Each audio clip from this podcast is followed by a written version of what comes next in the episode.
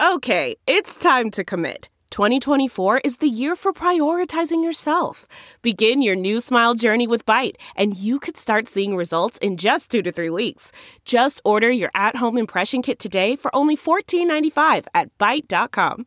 Byte clear aligners are doctor directed and delivered to your door. Treatment costs thousands less than braces. Plus, they offer financing options, accept eligible insurance, and you can pay with your HSA FSA. Get 80% off your impression kit when you use code WONDERY at Byte.com. That's B-Y-T-E dot com. Start your confidence journey today with Byte. This week in China's history, Li Zicheng sets fire to the Forbidden City. Nearly 400 years ago, the Forbidden City burned. Written by James Carter. Published in Sup China. Read for you by Kaiser Kuo. This week in China's history, June 3rd, 1644. It is early June by the Western calendar. Smoke rises from the center of Beijing. Tiananmen, the gate of heavenly peace, looks out over a scene of betrayal and massacre. Thousands are dead, some killed by troops acting on the orders of leaders intent on maintaining or regaining power. Often, soldiers don't know whose orders to follow, as rumors of treason and backroom deals spread.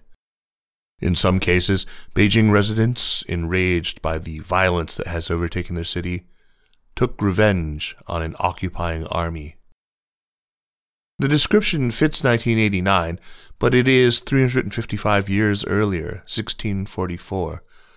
And while June 1989 was a watershed in China's history, June 1644 casts an even longer shadow, leading to the foundation of one of China's longest, most influential, and final imperial dynasties, the Qing. The big picture of the Ming Qing transition is one of transformation with enormous consequences when viewed from any number of perspectives.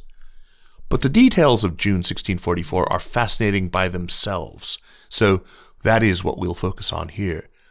The essential source for these details in English remains Frederick Wakeman's 1985 classic, The Great Enterprise. Its two volumes and 1,300 pages made generations of graduate students wonder if the title referred to the Manchu conquest or reading the book but Wakeman's lively narrative and thorough synthesis make it well worth the investment.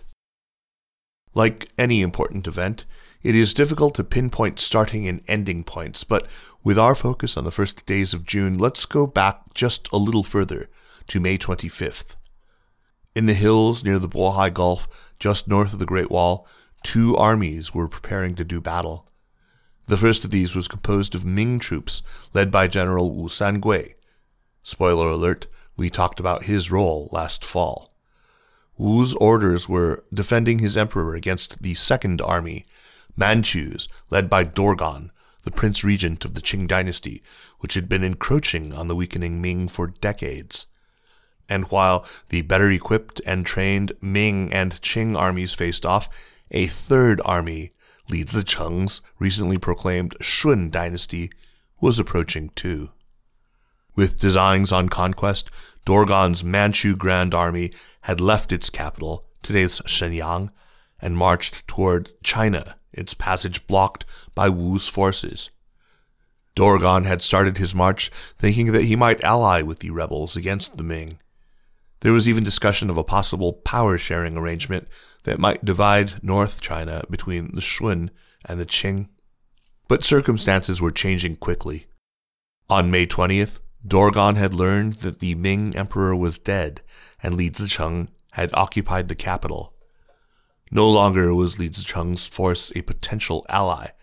Now they both had an opponent and an opportunity. The military challenge of overthrowing the Ming was no small feat, but winning over China politically would be even harder. Dorgon's Chinese advisor suggested that presenting the Manchu invasion as avenging the Ming rather than conquering it, might be the way to win hearts and minds.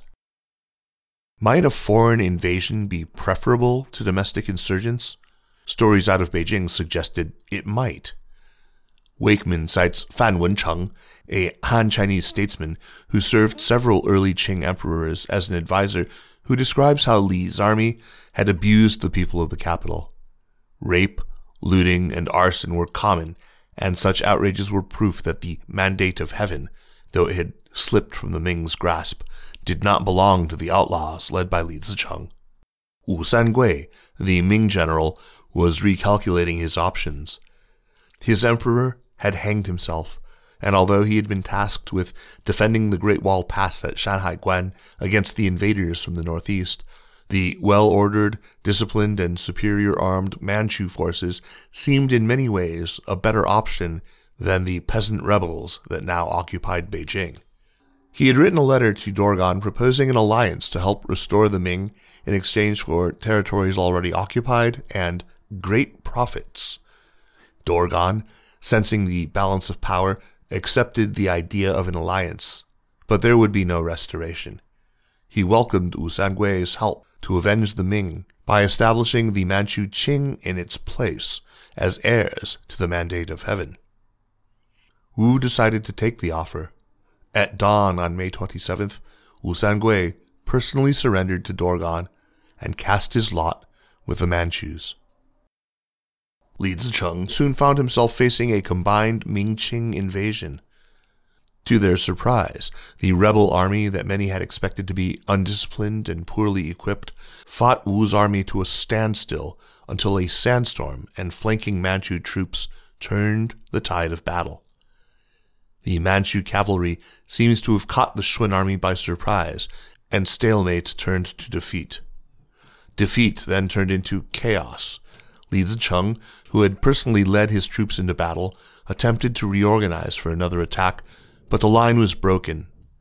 Shun soldiers streamed back to Beijing, some venting their frustration and rage by putting the neighborhoods near the city wall to the torch. Li Zicheng himself and most of his army returned to the capital on May 31st. Admitting defeat rather than plotting a next move, they began pillaging the city that, for a moment, had been their capital. For a reign that had been brief and inglorious, Li Zicheng saved two grand gestures for its end.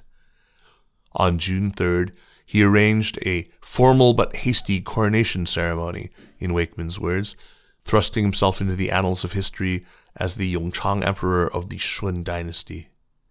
Then, on June 4th, the first and only day that dawned with him as emperor in Beijing, Li Zicheng ordered the palace, along with most of the city, burned. History doesn't repeat itself, but some coincidences are hard to ignore.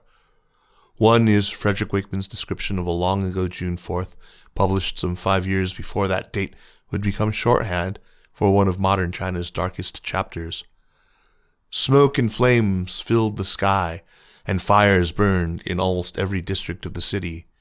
All in all, Nearly 2,000 were slaughtered before the killing stopped.